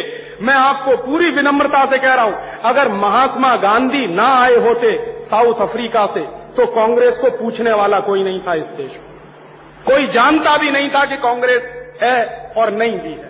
गांधी जी ने आके इसमें प्राण फूके थे, और गांधी जी ने आके इसको जन आंदोलन का रूप दिया था। बाद में गांधी जी खुद इतने दुखी हुए कि उन्होंने आजीवन कांग्रेस से इस्तीफा दे दिया था। और बाद में गांधी जी कांग्रेस पार्टी में मेंबर तक नहीं रहे। और अंत में जीवन के आखिरी दिनों में गांधी जी ने यह बहुत स्पष्ट कह दिया था कि कांग्रेस को खत्म कर दो। क्यों? गांधी जी कहा करते थे कि अगर इस कांग्रेस को खत्म नहीं किया तो ये हिंदुस्तान को वैसे ही लूटेगी, जैसे अंग्रेज़ इस देश को लूटते रहे। लेकिन इन कांग्रेसियों ने कांग्रेस को खत्म नहीं की, गांधी को खत्म करवा दिया। क्योंकि गांधी उनके रास्ते की रुकावट बनने लगे थे। और बाद में जब कांग्रेस खत्म नहीं हुई तो आज आप उसका हश्र देख रहे हैं। हिंदुस्तान में घोटाले दर घोटाले, इस पार्टी ने रिकॉर्ड कायम किया है। और गांधी जी यही कहा करते थे। कि अगर ये कांग्रेस खत्म नहीं हुई तो देश को ऐसे लूटेगी जैसे अंग्रेज़ लूटा करते थे। वही बात आज गांधी जी की सत्य सिद्ध हो रही है इस देश में। और ऐसे धोखाधड़ी से, ऐसे 400 बीसी के काम से पंडित नेहरू इस देश के प्रधानमंत्री बने थे। और ऐसी धोखाधड़ी से अगर इस देश की आज़ादी आई हो तो वो आज़ादी आज़ादी है कहाँ? और इसलिए गांधी जी 14 अगस्त उन्नीस सौ सैंतालीस की रात को दिल्ली में नहीं आए थे। वो नोआखली में थे। और कांग्रेस के बड़े नेता गांधी को बुलाने के लिए गए थे कि, बापू, चलिए आप। गांधी ने मना कर दिया था। क्यों? गांधी कहते थे कि, मैं मानता नहीं कि कोई आज़ादी आ रही है। और गांधी ने स्पष्ट कह दिया था कि, ये आज़ादी नहीं आ रही है। सत्ता के हस्तांतरण का समझौता हो रहा है। आज़ादी नहीं आ रही है। और गांधी जी ने नोआखली से प्रेस स्टेटमेंट रिलीज़ किया था। वो प्रेस स्टेटमेंट भी पूर्णाहुति में छपा है, पूरा का पूरा। उस प्रेस स्टेटमेंट गांधी जी ने पहले ही वाक्य में ये कहा कि मैं हिंदुस्तान के उन करोड़ों लोगों को ये संदेश देना चाहता हूँ कि ये जो तथाकथित आज़ादी सो कॉल्ड फ्रीडम आ रही है, ये मैं नहीं लाया। ये सत्ता के लालची लोग हस्तांतरण के चक्कर में फंसकर लाए हैं। मैं मानता नहीं कि इस देश में कोई आज़ादी आई है। और इसलिए गांधी आए नहीं थे। 14 अगस्त रात उन्नीस को दिल्ली में नहीं थे, नोआखाली में थे। माने भारतीय राजनीति का सबसे बड़ा पुरोधा, जिसने हिंदुस्तान की आज़ादी की लड़ाई की नींव रखी हो, वो आदमी दिल्ली में मौजूद नहीं था 14 अगस्त उन्नीस की रात को। क्यों? इसके गंभीर अर्थ हैं। गांधी जी इससे सहमत नहीं थे। और 14 अगस्त उन्नीस की रात को जो कुछ हुआ है 14 अगस्त उन्नीस की रात को जो कुछ हुआ है, वो आज़ादी नहीं आई। ट्रांसफ़र ऑफ़ पावर का एग्रीमेंट साइन हुआ था पंडित नेहरू और लॉर्ड माउंट बेटन के बीच में। ट्रांसफ़र ऑफ़ पावर का एग्रीमेंट और इंडिपेंडेंस ये दो अलग चीज़ें हैं। स्वतंत्रता और सत्ता का हस्तांतरण, ये दो अलग चीज़ें हैं। और सत्ता का हस्तांतरण कैसे होता है? आप आज देखिए एक पार्टी की सरकार है, वो चली जाए, दूसरी पार्टी की सरकार आती है तो दूसरी पार्टी का प्रधानमंत्री जब शपथ ग्रहण करता है तो वो शपथ ग्रहण करने के तुरंत बाद एक कॉपी पर हस्ताक्षर करता है, शायद आपने देखा होगा। तो जिस कॉपी पर आने वाला प्रधानमंत्री हस्ताक्षर करता है, उसी कॉपी को ट्रांसफ़र ऑफ़ पावर की बुक कहते हैं। और उस पर हस्ताक्षर के बाद पुराना प्रधानमंत्री नए प्रधानमंत्री को सत्ता सौंप देता है और वो निकलकर बाहर चला जाता है। यही नाटक हुआ था 14 अगस्त उन्नीस सौ सैंतालीस की रात को 12 बजे। लॉर्ड माउंट बेटन ने अपनी सत्ता पंडित नेहरू के हाथ में सौंपी थी और हमने कह दिया कि स्वराज्य आ गया। कैसा स्वराज्य और काहे का स्वराज्य? अंग्रेज़ों के लिए स्वराज्य का मतलब क्या था? और हमारे लिए स्वराज्य का मतलब क्या था? अंग्रेज़ कहते थे कि हमने स्वराज दिया। माने अंग्रेज़ों ने अपना राज तुमको सौंप दिया। ये अंग्रेज़ों का इंटरप्रिटेशन था। और हिंदुस्तानी लोगों का इंटरप्रिटेशन था कि हमने स्वराज्य ले लिया। अंग्रेज़ों ने अपना राज्य तुमको सौंपा था। ताकि कुछ दिन तुम इसको चला लो। जब ज़रूरत पड़ेगी तो हम दोबारा आ जाएँगे। और अभी महारानी इसीलिए याद दिलाने के लिए वापस आई है कि हमने पचास साल पहले जो अपना राज तुमको सौंपा था, उस राज की हालत क्या है, वही देखने के लिए शायद महारानी इस देश में आई। और उससे भी ज़्यादा अपमान की बात मुझे तब लगी कि हिंदुस्तान की इस नपुंसक सरकार ने रानी को जलियांवाला बाग की ज़मीन पर उतरने की छूट दी। जिस जलियांवाला बाग में हिंदुस्तान के हज़ारों शहीदों का खून बिछा है, जिस जलियांवाला बाग में हिंदुस्तान के हज़ारों शहीदों ने अपनी कुर्बानी दी है, उस जलियांवाला बाग में रानी को उतरने की छूट देना हिंदुस्तान के शहीदों की शहादत का सबसे बड़ा अपमान है, जो इस सरकार ने किया। रानी किससे माफ़ी मांगेगी? ब्रिटेन की प्रेस ने यह हंगामा मचाया कि जलियांवाला बाग में जाकर रानी माफ़ी मांगना चाहती है। किससे माफ़ी और कैसी माफ़ी? पहले आपने हज़ारों लोगों को गोली से मार दिया और अब कहते हैं आई एम सॉरी पहले हिंदुस्तान के हज़ारों शहीदों को खून से रन दिया और फिर कहते हैं सॉरी और रानी किसको माफ़ कर सकती है? इसकी हैसियत क्या है? इसकी औकात क्या है? हमको माफ़ करने की उसकी कोई औकात है? हिंदुस्तान के एक एक शहीद की शहादत इस रानी के करोड़ों करोड़ों के मुकट पर कुर्बान की जा सकती है क्या?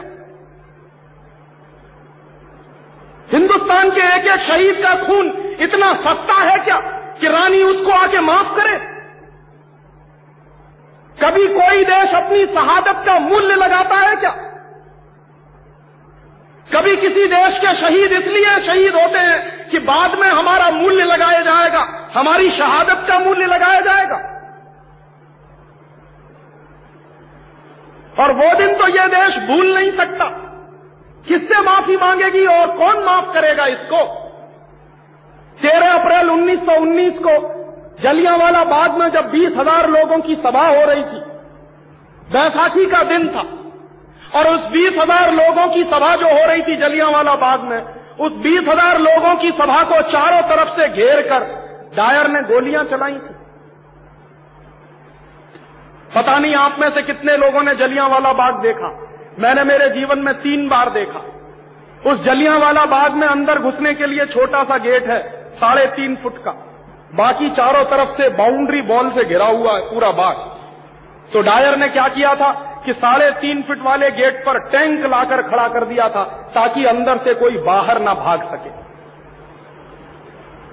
और डायर अंदर अपनी फौज लेकर पहुँचा और बीस हज़ार हिंदुस्तानी क्रांतिकारी वहाँ जमा थे। किसी के पास हथियार नहीं था, किसी के पास बम नहीं था, पिस्तौल नहीं था, गोला बारूद नहीं था। ये अंग्रेज़ सरकार जानती थी और सब अहिंसक तरीके से वहाँ मीटिंग कर रहे थे। और उस अहिंसक तरीके से बीस हज़ार लोगों की जो मीटिंग चल रही थी, डायर ने बिना चेतावनी दिए हुए उन बीस हज़ार लोगों पर गोली चलाना शुरू कर दिया। और 18 मिनट गोलियाँ चलती रही। एक दो मिनट नहीं 18 मिनट गोलियाँ चली। और 18 मिनट जो गोलियाँ चली, उनमें से 2000 लोग तो सीधे मर गए। गोलियाँ खाकर शहीद हो गए। और हज़ारों लोग भगदड़ में मर गए। जलियांवाला बाग में एक कुआँ है। उस कुएँ में कूदने के लिए शहीदों को लगा कि जान बच जाएगी, इस कुएँ में कूदो। तो सैकड़ों, हज़ारों तो उस कुएँ में कूदने के बाद मर गए। कुछ क्रांतिकारियों को लगा कि दीवार पर से कूदकर बाहर चले जाओ, शायद जान बच जाएगी। तो दीवार से बाहर कूदने में मर गए। और कुछ लोग भगदड़ में पैर के नीचे कुचलकर मर गए। और 2000 जिन लोगों ने अपनी कुर्बानी दी थी उस डायर की गोलियों से, रानी क्या खाके उनको माफ़ करेगी? और उन 2000 शहीदों में एक नौजवान भी था 14-15 साल का। एक लड़का था। उसका नाम था ऊधम सिंह। ऊधम सिंह उसी सभा में बैठा था, जिस सभा में डायर ने गोलियाँ चलाई और ऊधम सिंह अपनी आँखों के सामने एक एक क्रांतिकारी को मरते हुए देख रहा था। और एक एक क्रांतिकारी जब मरता था तो ऊधम सिंह के मन में एक ही संकल्प पैदा होता था कि जिस डायर ने मेरे देश के 2000 लोगों को ज़िंदा मार दिया है, इस डायर को मैं छोड़ूँगा नहीं अपने जीवन में। उस ऊधम सिंह के जीवन का एक ही मिशन रहा। ताजीवन उस आदमी ने, उस नौजवान ने अपनी जवानी गुजारी सिर्फ़ डायर से बदला लेने के लिए। और वो चौदह साल का बेटा, बालक, इस भारत माँ का। चौदह साल के बच्चे की उम्र क्या होती है और समझ क्या होती है, जरा अंदाज़ा करिए। हिंदुस्तान में क्रांतिकारियों की उम्र नहीं देखी जाती कभी। उस चौदह साल के बालक की क्या उम्र थी, क्या समझ थी? वो मरते हुए लोगों की लाश को एक किनारे रखता था और जो मरने वाले क्रांतिकारी थे, उनको पानी पिलाने का काम करता था। और जब गोलियाँ चलना बंद हो गई तो उन सारी मरी हुई लाशों को अंदर जलियांवाला बाग से बाहर लाने के काम में ऊधम सिंह और ऊधम सिंह जैसे तमाम नौजवान थे जो जुटे हुए। और ऊधम सिंह ने उसी दिन संकल्प कर लिया था कि मैं इस डायर को ज़िंदा नहीं छोड़ूँगा, जिसने मेरे देश के 2000 लोगों को मार दिया है गोलियों से। ऊधम सिंह बाद में बड़ा हुआ। बड़ा होने पर उसके सामने जीविका का प्रश्न आया कि जीविका कैसे चलाई जाए? तो नौजवान के मन में जीविका चलाने के प्रति एक ही उद्देश्य था कि मुझे ज़िंदा रहना है डायर के मरने तक। और कोई उद्देश्य नहीं है जीवन का। और वो लड़का बढ़ईगिरी के काम में लगा। कारपेंटर हो गया, लोहारी का काम किया बढ़ईगिरी का काम किया। उसके बाद जीवन में कुछ पैसा बनाया उसने, और पैसा बनाकर लंदन गया। क्यों गया? क्योंकि डायर ने जब यहाँ हत्याकांड कर दिया था तो डायर का तबादला कर दिया गया था और उसको लंदन भेज दिया था अंग्रेज़ों की सरकार। तो डायर की तलाश में ऊधम सिंह लंदन तक पहुँचा और लंदन पहुँचने के बाद फिर पैसे खत्म हो गए तो उसने लंदन के एक होटल में बैरे की नौकरी की। और महीनों महीनों बैरे की नौकरी करने के बाद कुछ पैसा बनाया तो उससे एक रिवॉल्वर खरीदी उस नौजवान ने। और वो रिवॉल्वर लेकर सारा दिन उसके जीवन का एक ही उद्देश्य रहता था कि डायर को ढूंढना है, लंदन में कहाँ रहता एक बार डायर का पता चल गया उसको, और उसके पास भरी हुई पिस्तौल थी। डायर सामने से आ रहा था। ऊधम सिंह चाहता तो पिस्तौल मार के उसको वहीं ढेर कर सकता था, लेकिन उसके मन में विचार आया कि नहीं, इसको ऐसे नहीं मारूँगा। जिस तरह इसने हिंदुस्तान के एक भरी हुई सभा में 2000 लोगों को मारा है वैसे ही किसी भरी हुई सभा में इस ऊधम सिंह ने संकल्प किया है डायर को मारने का। तो मारा नहीं उसने डायर को। और उसने कहा ये तो कमज़ोरी होगी। और मैं कमज़ोर देश का आदमी नहीं। ये कमज़ोरी नहीं करूँगा। उसके बाद अंग्रेज़ों की सरकार ने डायर के सम्मान में एक बहुत बड़ा फ़ंक्शन किया लंदन में। और डायर के सम्मान में अंग्रेज़ों की सरकार ने वो फ़ंक्शन क्यों किया? डायर के सम्मान में अंग्रेज़ों की सरकार ने इसलिए फ़ंक्शन किया कि डायर ने हिंदुस्तान के 2000 क्रांतिकारियों को मारा तो अंग्रेज़ी सरकार ने उसको नाइट हुड की उपाधि दी थी। कि इसने हिंदुस्तान के 2000 क्रांतिकारियों को मार दिया है, इसलिए इसको इनाम मिलना चाहिए तो इनाम दिया गया था डायर को। और जिस समारोह में, जिस जलसे में डायर को ये इनाम दिया जा रहा था, उसकी स्तुति गान किया जा रहा था, उसकी प्रशंसाएँ की जा रही थी, उसी भरी मीटिंग में ऊधम सिंह बैठा हुआ था। और जब ऊधम सिंह के बर्दाश्त के बाहर हो गई सब बात तो चुपचाप उठा, मंच तक आया, बड़े आराम से पिस्तौल निकाली और गोली चलाई डायर वहीं ढेर हो गया। और जब डायर ढेर हो गया तो अंग्रेज़ी पुलिस का एक सुपरिंटेंडेंट दरवाजे पर खड़ा था। उसके हाथ काँप गए कि एक हिंदुस्तानी नौजवान में इतनी हिम्मत कि भरी हुई सभा में से उठकर बड़े आराम से आया और मंच पर गोली चलाकर आराम से चला गया। ऊधम सिंह ने उस सुपरिंटेंडेंट को कहा कि मुझे गिरफ़्तार करो। तो सुपरिंटेंडेंट भौचक्का होकर उसके मुँह की तरफ़ देखने लगा। उसकी हिम्मत नहीं हुई ऊधम सिंह को पकड़ने की। बाद में ऊधम सिंह को लगा कि यह आदमी डर गया है तो उसने अपनी रिवॉल्वर फेंक दी हाथ में से। कहा कि अब तो गिरफ़्तार करो। तो डरते डरते उसने ऊधम सिंह के हाथ में हथकड़ी लगाई पुलिस सुपरिंटेंडेंट और ऊधम सिंह ने कहा कि चलो, मुझे न्यायालय में ले चलो, कोर्ट में ले चलो। कोर्ट में ले गए ऊधम सिंह को। और अंग्रेज़ों के लंदन के न्यायालय में ऊधम सिंह को कटघरे में खड़ा किया। तो न्यायाधीश ने जो सबसे पहला प्रश्न किया ऊधम सिंह से, वो क्या था? न्यायाधीश ने प्रश्न किया कि ऊधम सिंह, तुम चाहते तो डायर की हत्या करने के बाद भाग सकते थे। तुम्हारे पास पूरा मौका था। तो ऊधम सिंह ने जवाब क्या दिया?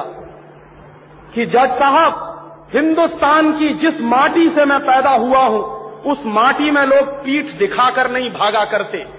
ज़रूरत पड़ने पर सीने पर गोली खाते हैं। पीठ दिखाकर नहीं भागा करते। तो जज आश्चर्य में पड़ गया। जज ने फिर दूसरा प्रश्न किया कि उधम सिंह, अगर तुम भाग जाते और हिंदुस्तान चले जाते तो तुम अपने जैसे सैकड़ों उधम सिंह पैदा कर सकते थे। तो उसने जवाब दिया कि, जज साहब, आप इस गलत फहमी में मत रहिए। जिस दिन आप मुझे फांसी के फंदे पर चढ़ाओगे उस दिन हिंदुस्तान में एक नहीं, दस हज़ार ऊधम सिंह पैदा हो जाए। मुकदमा चलता गया, और मुकदमा चलता गया तो अंग्रेज़ों की प्रेस के जो रिपोर्टर थे, वो भौचक्के होकर उस नौजवान का चेहरा देखते थे, जिसकी उम्र मुश्किल से 20-22 साल की थी। और अंग्रेज़ों के जज के हाथ काँप गए थे उस लड़के को फांसी का ऑर्डर सुनाने के लिए। और उस लड़के ने कहा था कि बिल्कुल परेशान मत होइए। मेरी फांसी लगाने के लिए आपको जल्लाद बुलाने की ज़रूरत नहीं पड़ेगी। मैं खुद अपने हाथों से फांसी का बंदा चढ़ाऊँगा। और लंदन की जेल में जब ऊधम सिंह को फांसी हुई तो ये लंदन की जेल के मैनुअल बताते हैं कि ऊधम सिंह ने सारे जल्लादों को अलग हटा दिया था। खुद गया बड़े आराम से। और बहुत आराम से उसने कहा कि ये नकाब डालने की ज़रूरत नहीं है, क्योंकि अंग्रेज़ों के कानून थे कि फांसी के पहले काले रंग का नकाब पहनाया जाता, उसने कहा इसकी कोई ज़रूरत नहीं। बहुत आराम से खुद फांसी का फंदा उसने गले में लटकाया और झूल गया। ऐसे नौजवान को रानी माफ़ करेगी क्या? ऐसे नौजवान की शहादत का कोई मूल्य हो सकता है क्या? और ऐसे नौजवान की शहादत की ज़मीन है अमृतसर का जलियाँ वाला बाग और उस जलियांवाला बाग में ऐसी रानी के खराब और अपवित्र कदमों का हिंदुस्तान की सरकार के द्वारा वहाँ पहुँचाया जाना सबसे ज़्यादा राष्ट्रीय सम्मान के खिलाफ काम है। और इससे बड़ा राष्ट्रद्रोह कोई हो नहीं सकता जो भारत सरकार ने अभी किया है। ये राष्ट्रद्रोह का काम है। ये कोई छोटा मोटा द्रोह नहीं। शहीदों की शहादत से खिलवाड़ करना शहीदों की शहादत का मूल्य लगाना, शहीदों की कुर्बानी का मूल्य लगाना, ये राष्ट्रद्रोह का काम है। और ऐसे राष्ट्रद्रोह के काम करने वाले लोगों को, नेताओं को आप बर्दाश्त कर रहे हैं। और मैं आपसे इसी निवेदन के साथ अपना व्याख्यान खत्म कर रहा हूँ कि ये इतने बड़े प्रश्न हैं जो आपके बीच में मैंने उठाए हैं। इनका जवाब तलाशिए। मिलकर अगर हम जवाब नहीं ढूंढेंगे तो आने वाली पीढ़ी हमको माफ़ नहीं करेगी और आने वाली पीढ़ी जब हमसे सवाल पूछेगी तो शायद हमारे पास कोई जवाब नहीं होगा। आज मेरा दिल बहुत भरा हुआ है। ज़्यादा बोलने की स्थिति में नहीं। इसलिए आपसे माफ़ी चाहता हूँ और विदा चाहता हूँ।